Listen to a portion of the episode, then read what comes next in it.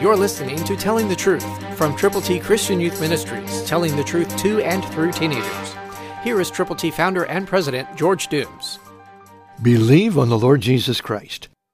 Then the Lord God said, Behold, the man has become like one of us, to know good and evil. And now lest he put out his hand, and take also of the tree of life, and eat and live forever.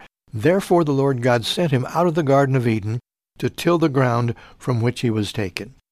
Genesis three, twenty-two to twenty-three, New King James Version. God didn't take a chance. He knew that had man continued to be in the garden, he would have been tempted to rebel again against God in that place God had created that was so wonderful, so serene, so beautiful, so perfect.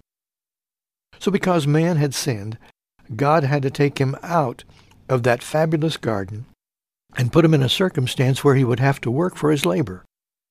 That's a continuing story for each of us.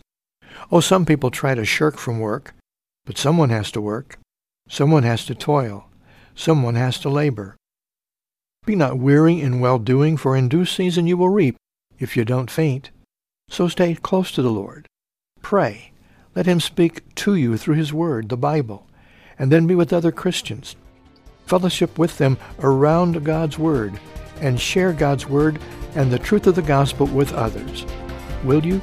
Christ through you can change the world.